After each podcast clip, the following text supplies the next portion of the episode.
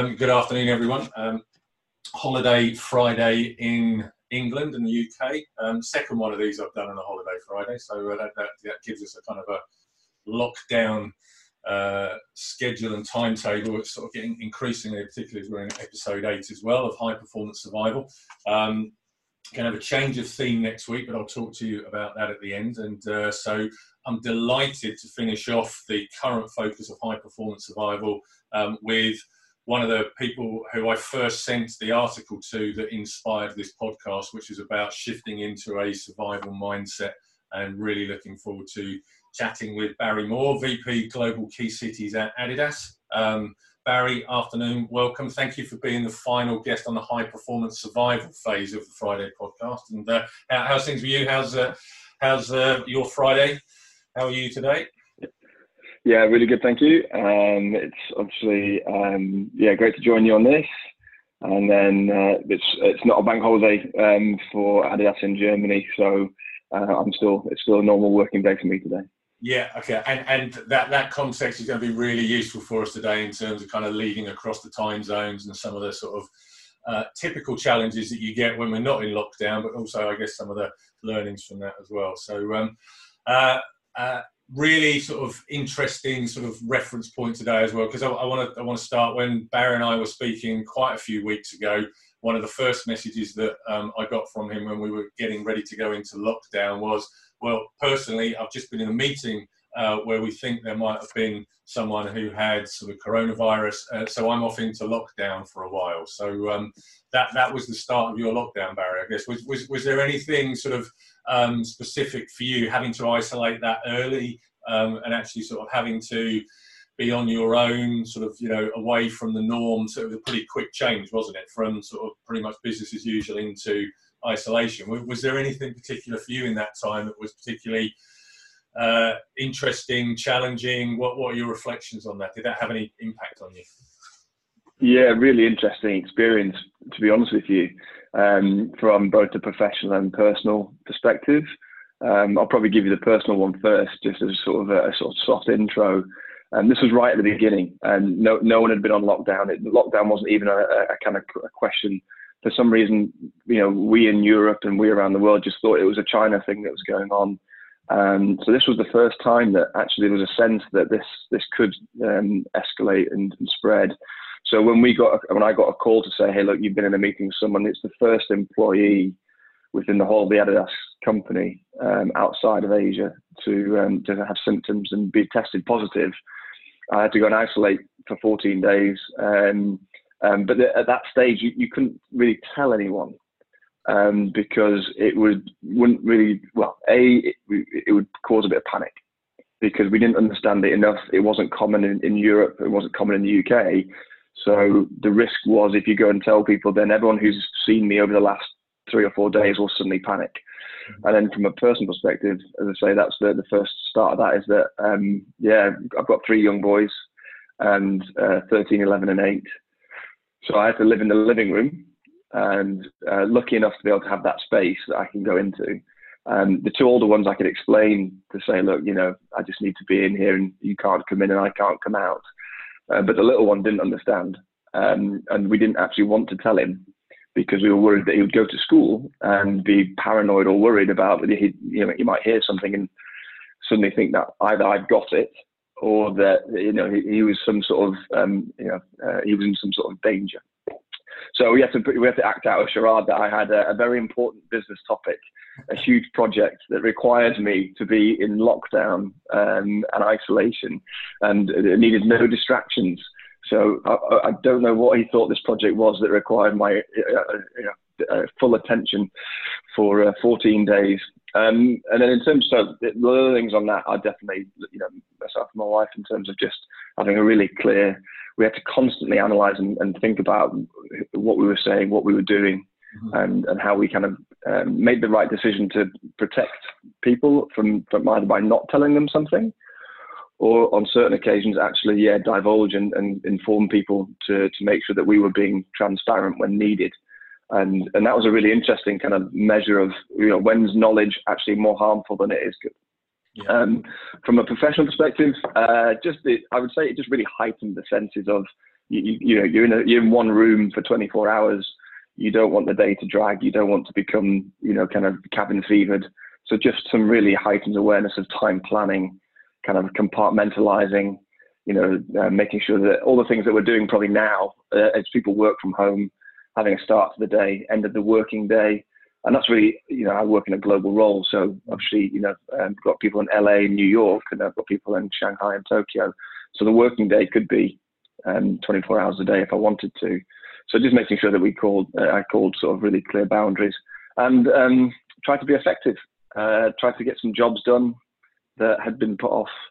So uh, did some personal tasks in, in some downtime that had been put off. And, uh, for example, creating some family photo albums um, my third son was berating me for the fact that he doesn't appear in many photo albums because since having him, we've had no time to do it. But apparently, that's a sign that he's our least favourite. So managed to um, correct that, and he's now features he features heavily, sorry, in lots of photo albums. Yeah, no, cool, that's good. And, and that the, the, global role that you mentioned as well. So you know, I'm I'm really interested in that. You know, because obviously that global sort of responsibility as you go into your personal isolation and there's obviously a lot of stuff going on at slightly different you know at staggered points in, in the rest of the world as well. Was was there um, uh, were you able to carry on with business as usual? Or was it you know how were you tackling that kind of global ripple of change that was happening at the time as well? Because that must have been pretty interesting challenge for you yeah massive um, and still is um, you know, we we obviously started off by, as I say, categorizing sort of Shanghai as being the most affected. Then very quickly, obviously, then Tokyo, um, 50% of the tourists that are in Tokyo are, are from China. Mm-hmm. So that very quickly became impacted. Um, and we started to actually see that that market over there is heavily own retail dominated. So, of course, all the stores were, were closed very quickly. Um, we then have seen obviously it now move through to Europe into into the US, but we're trying to take learnings from the, the Asia Pacific team because they're actually coming back out of it now. Um, 100% of the stores are, are back open, right? Um, where they are. The, the, traffic's not back yet, but the store operationally, uh, they're there, reduced hours, etc., etc.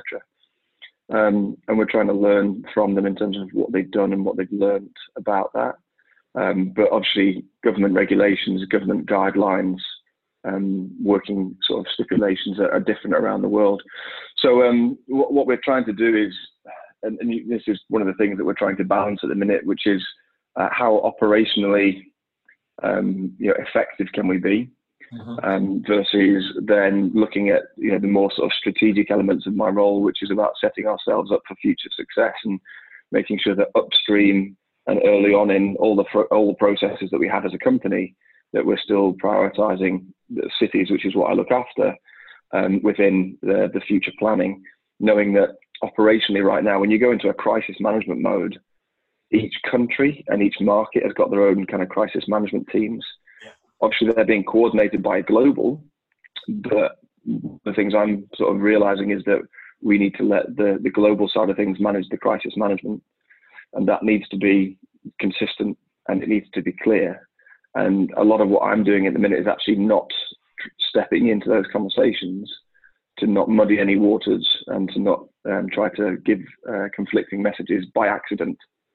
So it's a real, if you like, test of wanting to help, wanting to ensure that your particular part of the brand strategy is still being delivered or is, you know, being um, considered but at the same time knowing when to just uh, leave it alone and appreciate that now is not the time.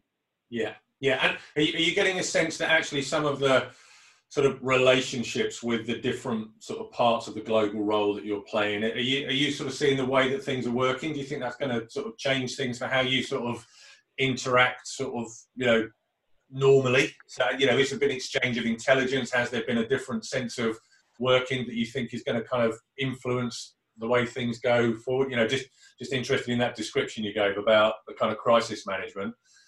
Is, is, there stuff you're seeing that encourages you that you're going to be able to sort of move things to an even better place in terms of proactive communication, collaboration across across the global role as well? Oh, hugely. Um, I mean, I think we're all experiencing on our per- personal lives and private lives. We're, we're, probably now more connected to people that um, we hadn't made connections with uh, mm-hmm. in the past, whether it's a, a, bunch of university friends or family around the world or whoever it might be. Um, you know, we we had rhythms and cadences, and we had you know kind of uh, monthly meetings or whatever quarterly reviews. We had all those things in place, but now what we're finding is that yeah, there's definitely a huge appetite to be able to um, to share the uh, you know experience, knowledge, learnings. So um, you know the the phone calls that we set up maybe on a quarterly basis where we've got I've got six um, GMs who look after the six cities. Um, and no one else in the company has got a view or has got have got the parameters that they live. Mm-hmm. So you know they live and they, they work independently quite a lot of the time. Um, so actually to to come together and actually have a, a conversation with each other about what they're doing. The, the markets are obviously different. The you know the the, the channels are different. The uh, the setups are different. The, the culture is different. Obviously that's the way of the world. But um, I think it's been really helpful and practical for them to just share um, some knowledge, and some some experience, and even just a little bit of um, probably the discussion that's been most helpful is what what can they change right. versus what they can't, and therefore you know that that all you know kind of you know accepting that you can't change some things, but knowing that there's there's some things that you should still try and push on, and we're all sharing that from from my side. You know, to be a strategic priority of the business really gives us all the reason to still have a voice and have a huge impact in, in everyone's working lifestyle. But knowing when to push um, that and when to say, actually, hold on a minute, we, we need to reframe that in a different way. Yeah, I, you know, I, th- I think it's, it's it's really fascinating just thinking about your role and that again that ripple effect of sort of you know going into lockdown and then coming out of it in slightly different phases. You know, is um, is, is that pulling you in lots of different places where you're kind of you know you're you're obviously reopening stuff and you know things are getting live again in certain places whilst there's still speculation in other places as to what's happening when? How, are you managing that kind of differentiated playing field which is even more differentiated perhaps than it than it normally is? Yeah um, i mean our, our jobs our role's really exciting anyway because we we cover across the whole business. Our, our, job is to make sure that we embed cities as the lens through which we we do business. Mm-hmm. Um, you know, and that means that if you're a market uh, or a country, then we're asking you to think about how you're focusing on a city. If you're a global category, again, whatever category it might be, every single category from sport to, to street to fashion, we're asking them to think about cities and the consumers and the needs. So we, we go across from you know, from sales into brand into even the processes. Um, so what's important right now is actually you know trying to sort of make sure that the conversations we're having with global just stay consistent in terms of we're not asking for anything radically different or radically new. Um, we are we are looking for, if you like, the, the way to frame that conversation. Mm-hmm. So for us, one of the things we're framing is look if you know when we start to look to recover from this pandemic, we believe that cities need to play a key role in uh, acting as catalysts. So, and that's really interesting because you know cities have got some of the toughest lockdown measures. Yeah, yeah. Um, they've got some of the highest rates because of the proximity of living and all the sort of good, good stuff that you'll probably be able to deduce. Um, and we've also got some of that, you know, the uh, the highest um, density of retail. Mm-hmm. So therefore, you know, the lockdown restrictions um, are going to probably affect us. they haven't affected us most. Tourism plays a huge role, yeah. and that's not going to come back anytime soon. So the role that we're trying to play with the, the business, uh, so the partners around the, the business, we're just trying to be consistent with everybody. And whether it's the team that are responsible for the stores, and when we say to them, look, when we're ready to reopen again, how do we make sure that we have a, a city's lens through it? And we're consistent with the marketing team who are saying, look, for example, marketing spend and marketing activities paused for now. Mm-hmm. How do we have the same conversation with them to say, well, when we do get ready to go back in again, you know, what role does cities play in a way that is helpful? Yeah. Um, you know, it, it's it's it's tr- trying to not just bang bang any old drum. We're trying to kind of make sure that we we kind of offer the role of cities first, and then start to then see how can that be applied to what they're trying to then do. You know, if you're trying to reduce our marketing spend, you know, buying media in cities is the most expensive media you can buy. So naturally, there's a little bit of a mm, that doesn't really work. So we've just got to make sure that we're sympathetic to everyone's working conditions and the environment, but at the same time be consistent with the role that we're we're being asked to play as a business. Yeah, yeah, I, I think that's quite interesting. You know, we, we, we've had the, we've had a sort of real kind of deep practice of being sympathetic and compassionate towards self and each other. So it'll be kind of interesting to see how that how that continues. And I, I, I'm I'm interested as just thinking about you know the concept of leaders, you know, seeking to be sort of, you know, a consistent factor in a pretty dynamic and changing environment. And, and I'm wondering from your leadership point of view, has there been any existing philosophy or leadership habits or things that have been particularly useful for you to kind of keep that sense of consistency for you to be able to lead feeling confident in control has there been any particular approaches habits that you've found particularly useful in the last couple of months um, yeah, I mean, we, we as a team have got some uh, some really good habits um, that work for us. You know, I think uh, habits are only effective if they work for the the group.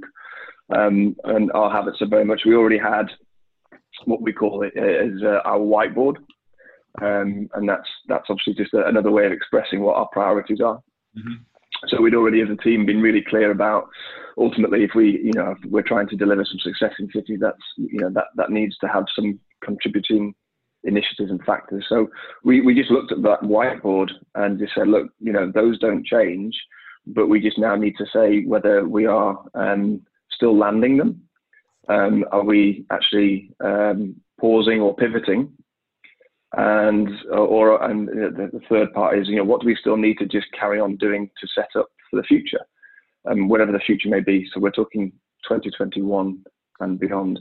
So that the leadership for me is it sounds really uh, sounds really dull, um, but it's just practical. Yeah. Um, just try to be, you know, I think generally I'm I'm practically minded in terms of um, yeah, just trying to concentrate on what can be done, um, be really clear about what's important, what's not, um, be transparent. I mean, that was one of the first things that we did was create just a one pager to show all those priorities and all those important factors and, and categorized as being either land, setup, or pivot. Mm-hmm. So that when we went out to all the business holders and partners that we work with, we sort of showed that and said, look, here's the way we see it. Um, and the setup part in particular for future seasons is one that doesn't need to be paused and needs full attention now, especially as um, we want to make sure that, as we said, cities play a role in that catalyst effect and, in speeding up recovery. So the um, the leadership styles. I mean, I'm, I'm really lucky that the, the, the team that I have are fantastic and they are highly energetic, highly engaged, mm-hmm. um, but also very emotionally intelligent in terms of knowing knowing how to approach lots of different people with lots of different um, pressures on them right now. Um, and for us, just uh, just making sure that we stay connected together as a team. Yeah. Um, that's been really important, uh, but it wasn't something that we've needed to pay extra attention to. It was just more about the fact that we make sure that the meetings that we're putting in place are then, if you like, serving that whiteboard. Yeah. So we're not putting meetings that don't need to be in. We're not trying to sort of chase things that don't need to be chased. So uh, le- leadership-wise, um, the, the, other side of things is for practicals one whiteboard priorities, um, but the other side of me is, is optimistic. Right. Okay. I mean, that's that's been a huge from my side. I'm, I'm lucky that I think that's already my general default setting, mm-hmm. um, which sometimes is good, and sometimes I need some help with people with a bit more of that healthy paranoia side of things to say, mm, what if it doesn't go right? But I think it's really important to be optimistic um, and to really set that tone with the team. And it's not a false hope. We're not, um, you know, we're not kind of, we're not kind of glossing over it, and we're not trying to pretend that everything's fine. That's that's not being optimistic. Um, optimistic is just about you know that we can, we still have important work to do.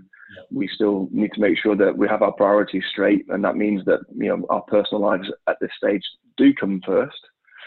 Um, but also that from an optimistic perspective, that cities can play a huge role going forward. So I think that optimism is is is important, um, and the way that you talk is has an air of, of confidence about it.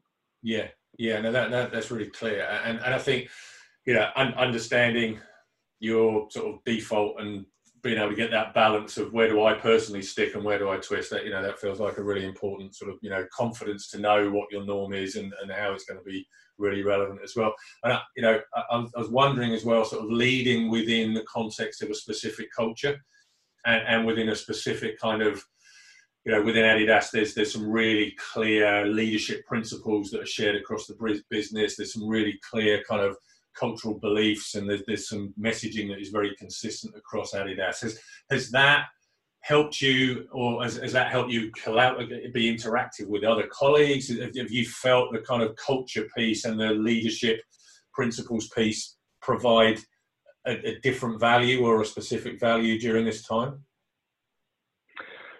I think what that's given us all as a company over the last couple of years is a common language.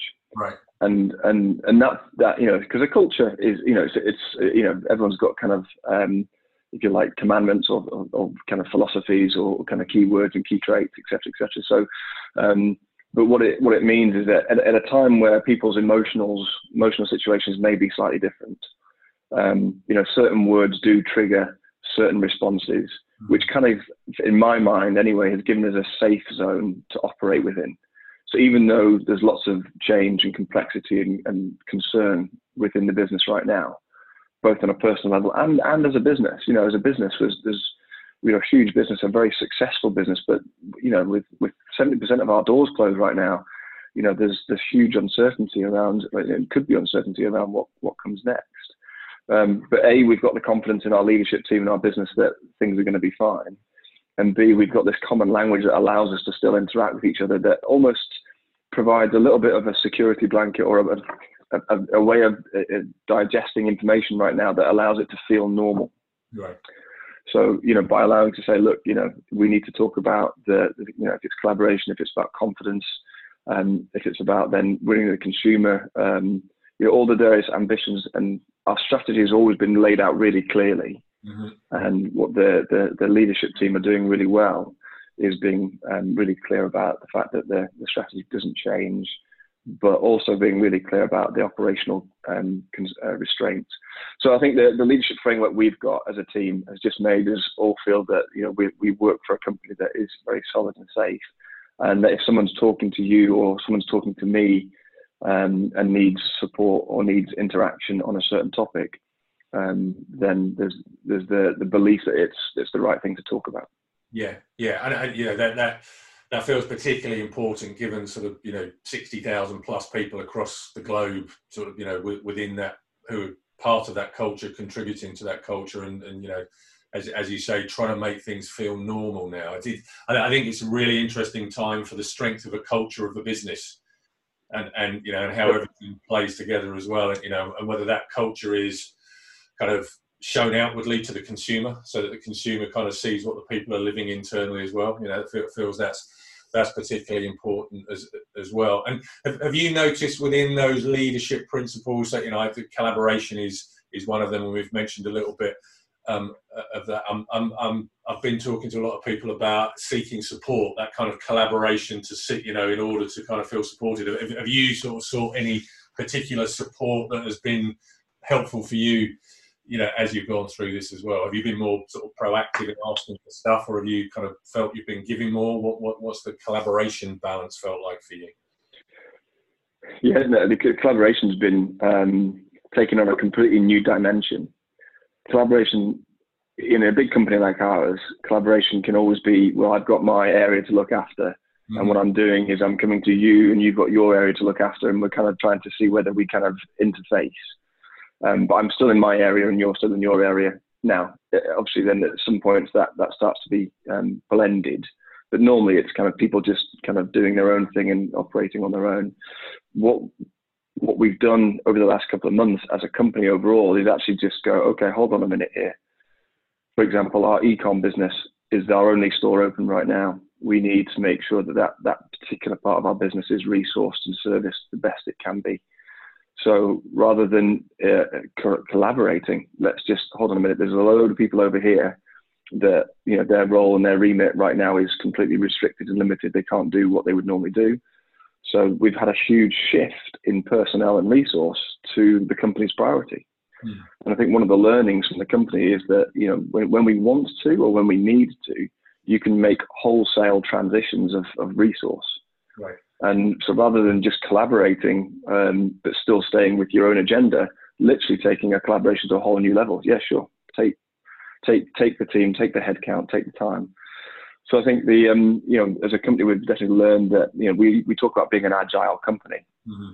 but it's hard to be an agile company when you you reach a certain size, um, and everyone's got certain deliverables that need to be delivered.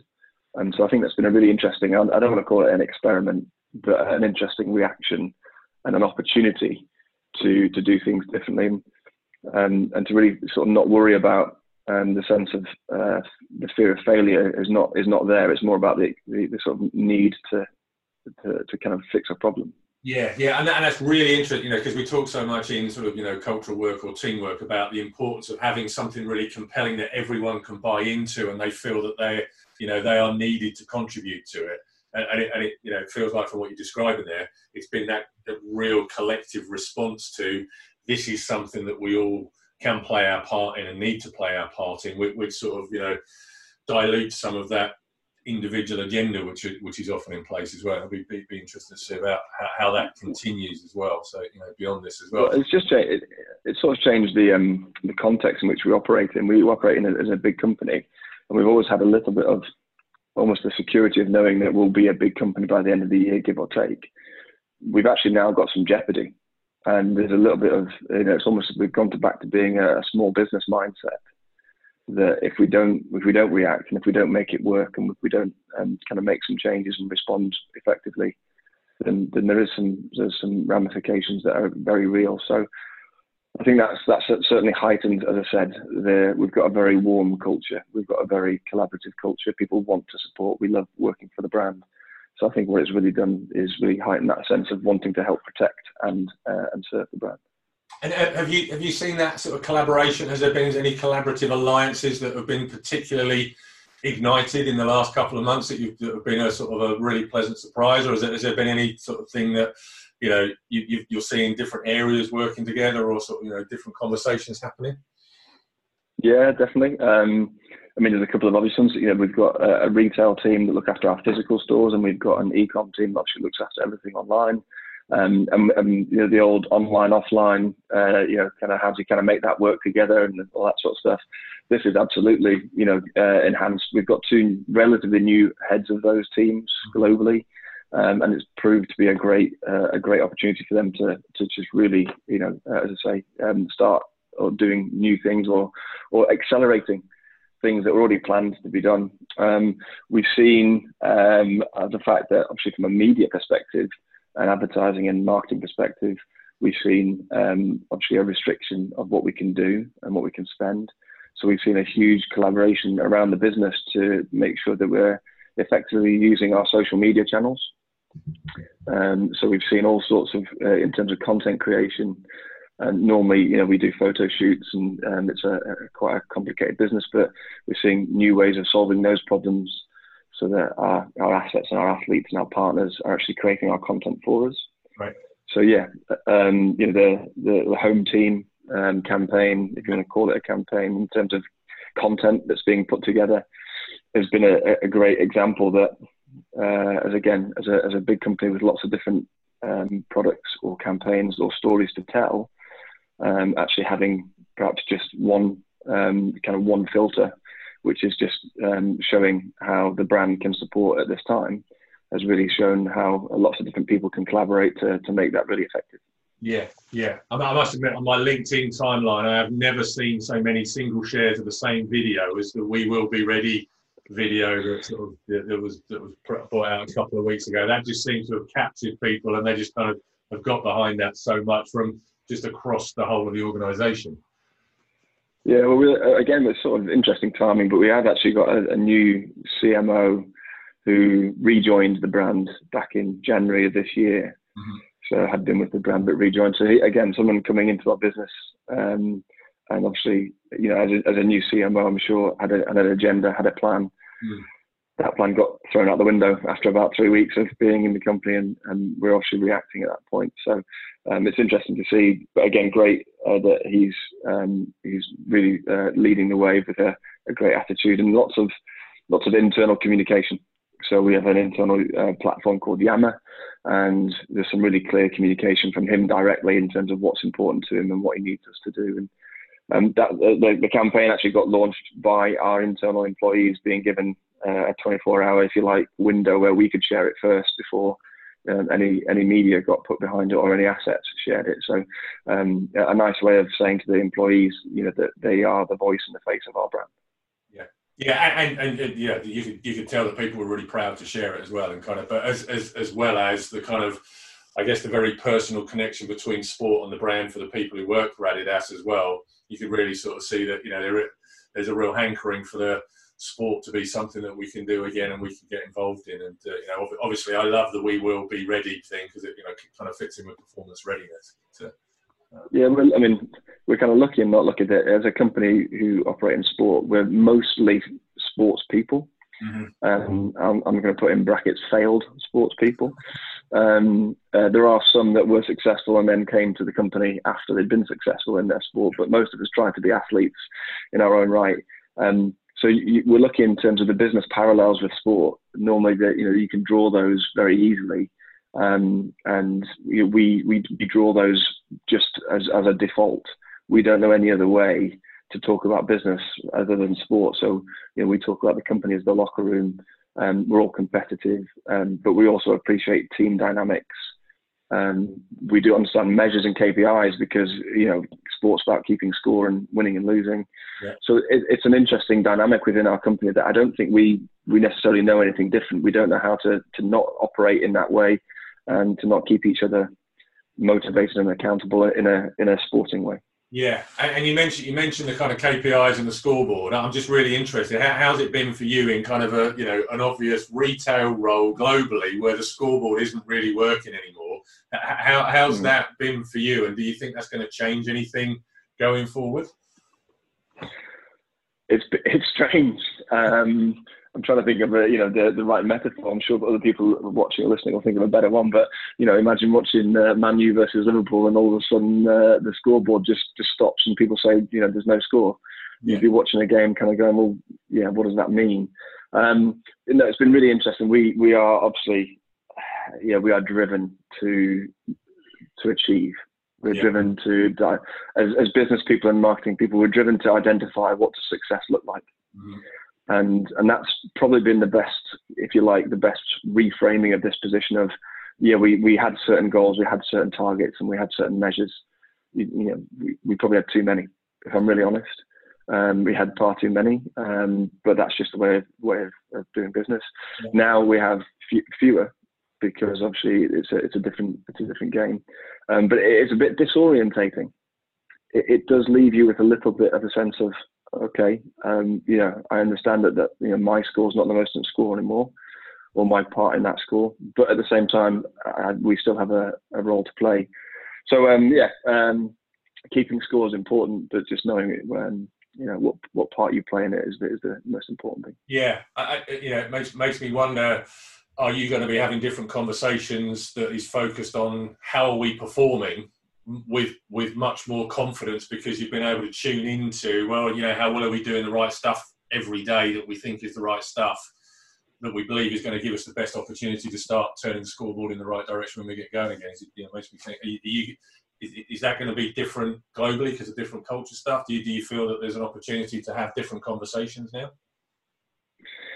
Yeah, um, I mean, just to give people maybe just a bit of uh, quick context that when I talk about my particular scoreboard, probably good just to sort of articulate that from a city perspective, our scoreboard relates basically to the the business performing better in cities than overall. Mm-hmm. So um, the business believes that the cities obviously are the kind of hotbeds for consumers and you know the proven ground of, of kind of uh, the marketplace. So we've kind of set ourselves the ambition of, of growing our business faster in these cities.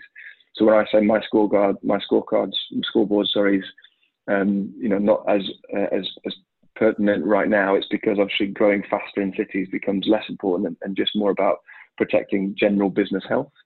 Um, moving forward, we're also at a really interesting time where we are, as a brand and as a business, we are constructing our new strategic business plan. So we had a business plan between 2015 and 2020. Mm-hmm. And obviously, you know, the, the 2020 was due to be all about driving that home, finishing with a sprint, you know, all these kind of sporting analogies that come back in. Um, but now, obviously, you know, at the same time, concurrently during 2020, we're constructing the SBP for 2020-2025. So actually, now that's it is giving us a new lens through which we construct that 2025 plan. Yeah. And I think it definitely gives me um, more sense of how to interact around cities with all the other parts of the business who are also being asked to contribute to that plan, and about how I can maybe uh, how, how I need to find the right measure. I, I think that's really important. You, you know, interact with lots of you to, to deliver a strategy, you need everyone else to know that your part of that strategy is important. You can tell them that, and they say, and they nod. Yeah, yeah. You can you can show them a video, and they might smile. But at some point, when they walk out that room, there needs to be some. The, the main interaction with you and that person is going to be around the measurables. Yeah, yeah. Ultimately, what are they being asked to deliver? What's their reputation based on? Mm. Their, their personal reputation is based on have they delivered what they were asked to deliver. So how do I and how do we as cities connect with what they've been asked to deliver? And if it doesn't connect, then you know then we're we're, we're not going to be in a position where um, the, the strategy ultimately has been has been hung together. So um, that that is really yeah that's the, the, the key challenge is, is to identify that kind of right measure and it might not be the the overall top top measure, the top KPI. It might be a more kind of um, more of a performance measure that is more specific to that particular function. Um, but we know if they hit that, that ultimately that will then set up the, the overall KPI. Yeah, yeah, I can definitely hear a former goalkeeper talking as well, though, sort of knowing that you know you can keep, you can make some great saves, you can sort of have a great performance, but actually, you know, there, there's there's goals conceded is always going to be an important part of the influence on the psyche for the match as well. So. And never never the goalkeeper's fault, by the way. It was, it was always someone else's. Yeah, yeah, absolutely. So last one, Barry. I'm just I've been asking everyone just to sort of reflect a little bit on you know personal energy. You've obviously got the kind of different ways of interacting now. Kind of been in lockdown in the UK for nearly eight weeks, and, and I'm just interested in terms of what have you noticed about your energy, leadership energy, energy around you? Is there, has there been any particular observations or learnings or things you've done to, to help the energy? Yeah, I think, I mean, um, having good habits um, is definitely something. Uh, one of my team members is is a, a very uh, very diligent person at reading lots of good books, mm-hmm. and so he's very good at giving me some sound bites. But um, at the same time, what the one one thing that we connected on recently was about the, the sort of forming of good habits. Right. And so, from my perspective, energy comes from um, yeah, sport and fitness and health. So um, I, I, try to do some back garden garage uh, exercise every morning. Um, I talked a little bit about spending half an hour, 45 minutes. With, I've got three boys, so playing a bit of football in the back garden, you know, um, whenever the day finishes. Um, so I think it's important to make sure that you've got some some things that make you feel um, that you are, um, yeah, I would say just happy. Yeah. yeah. Um, the the other side of things in terms of energy is I think you have to have a belief that you're driving towards something. I, I don't I, I don't know what that is. It can be it can be a day by day, a week by week, a month by month. Yeah. But I think ultimately, if if you're not driving, if you're just you know daily survival mode, if you're just in weekly survival mode, or if you're in complete inertia as to you know where are we, what are we doing, when's this going to end, all that sort of stuff. And again, my my um, just uh, back to this optimistic point of view and practical point of view. I don't know when it's going to end. I don't know what's going on. I don't know who's making those decisions. I just know that X, Y, and Z. I can control this. I can't control that. I can control this. I've got an optimism that yeah, things are going to change, but at some point I'm going to be able to then either make the most of those changes or it's going to allow us to go back to whatever normal is. Um, so the, the, energy comes from me. It's this word of belief, the belief that you know we're going towards something. Mm-hmm. Um, if you've got specific, right now, I, I, can't. This is so interesting to see how so many people are driven by so many challenges now that are new. Some people are trying to drive certain strategic initiatives. Some people are trying to drive a hell of a lot of business critical. You know, like if I don't get this done, the business goes under. Yeah, yeah. Other people have got a challenge of marketing's been frozen. You know, you guys are, you know, you're you've been furloughed or whatever it might be right now, and you, you're asking yourself the question of, well, what do I do? Where, where do I fit in to what goes next? So you, for me, somewhere in your mind is having that, that energy towards driving towards something in the future. Yeah, yeah, and it makes me come back to the you know the video, and we will be ready. You know when when when there's a restart point, being ready for that and doing everything possible to you know be ready to then get back into action and, and, and get you know get momentum going again as well. So I think that's you know that whether that's a daily sense of having something to look forward to or a sort of you know something a little bit further on the horizon as well or sort of a, a, a notional start line that is going to happen. We just don't know when. I think i think that's really helpful um, to, to, you know just to keep thinking about that. What what's what am i working towards? What what difference am i making as well? Um, are you still getting energy from the rest of the team? Is that kind of helping as well yeah massively um, when i put the team together um, I, I, talked to the team about wanting to form a team that felt like it was part of a, a cycling peloton, okay, yeah. whereby um, you know we I didn't want to be the, the, person that is always has to be at the front, always speaks first, always you know just you know the old sunflower effect of yeah let's wait for him to make a decision, even though we violently disagree with it, we'll just nod and go along with it. So I said I need I need people who can come and, and if I'm going too slow, if I'm not in the, doing the right things, then they go to the front and they drive, and I've got it's my job to keep up.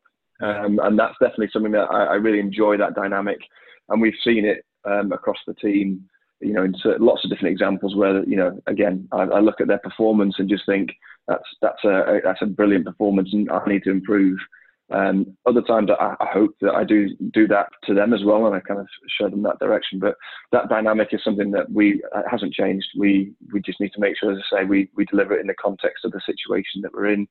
But um, we we talk about two words that are, are, very closely linked about progressing and impressing. Okay. And we've got I've got a team that definitely want to do both and it's about that dynamic of I want to progress and I want to be, you know, kind of go somewhere and be something and, and move either a, a, more rounded person or obviously you know a more successful person. And we always talk about well that comes, but the first thing that you need to do is impress. Um, and you need to make sure that what you're doing right now is impressing and impressing the right people and impressing them in the right way. So for us, it's always just that um, constant, you know, kind of um, relationship of uh, are we doing the right things? Are we doing them in the right way? Are we impressing people? And are we collectively as a team making progress? And that would probably be when you talk about energy, we get huge energy from feeling that we've made progress. And even if it's the slightest thing, yeah. someone's mentioned something that we were trying to get them to mention versus a, a, huge result in terms of a net sales achievement. And I think right now in this this period right now, to feel like you've made progress on anything, personal or private, uh, again, that's that sense of heading towards something. Yeah, yeah, and I think that's a really nice. The, the peloton image is a really nice one to kind of finish on as well. That sense that you know around us all the, all the moment, even though we're not connected, there may be people who are feeling they can sit at the front and set the pace, but there's some other people who are just quite happy to be able to tuck in and get, you know, get the drafting effect and kind of go, right, this is good, you know, I'm not having to work so hard, but I'm still getting pulled along by someone else. And, and, and having that acceptance of those different roles, I think is, is, is really powerful and keep communicating. I'm ready to go to the front. Right, that's good because I, I could do with a little bit of a breather. So, uh, uh, yeah, that's a great, great image to finish with. And uh, thank you for your insights and uh, and your very generous sharing, Barry. It's been uh, really great to uh, hear those different thoughts and looking forward to getting this up on the performance room. So that other people can take advantage of it and listen to it. And, and thank you, as I said earlier on, for being the last person in the high performance survival process because next week we are changing the thing. We are creating a relay podcast or a podcast relay. So, uh, Dame Katherine Grainger is going to be the first person next week who is going to be talking about if I knew then what I know now. So, the theme is going to be a very specific then and a moment in time in history, and then a conversation about what does Katherine know now that has resulted from that particular situation or would be really useful had she known that then. Um, and then at the end of the conversation that I have with Katherine, she is going to let me know who she's handing the baton over to as the person that she wants to hear from, who is going to be having the conversation with me about if they knew then what they know now. And so we're going to get a relay going where previous person is going to hand on to someone else. So we'll see who we end up talking to as a result of the relay. So um, uh, that's going to be exciting to see where we go and making sure that most people are available on a Friday afternoon as well will be one of those um, uh, uh, requirements as well. But um, a great one to finish on today, Barry. Looking forward to getting this one going out next week and live on YouTube as well. So uh, uh, wish you all a very good rest of the day, Barry. Thank you very much again. Your time very well, uh, very much appreciated. And uh, stay safe, everyone. And look forward to seeing you on the next um, new phase of this particular initiative. So uh, take care. Thanks again. Bye bye.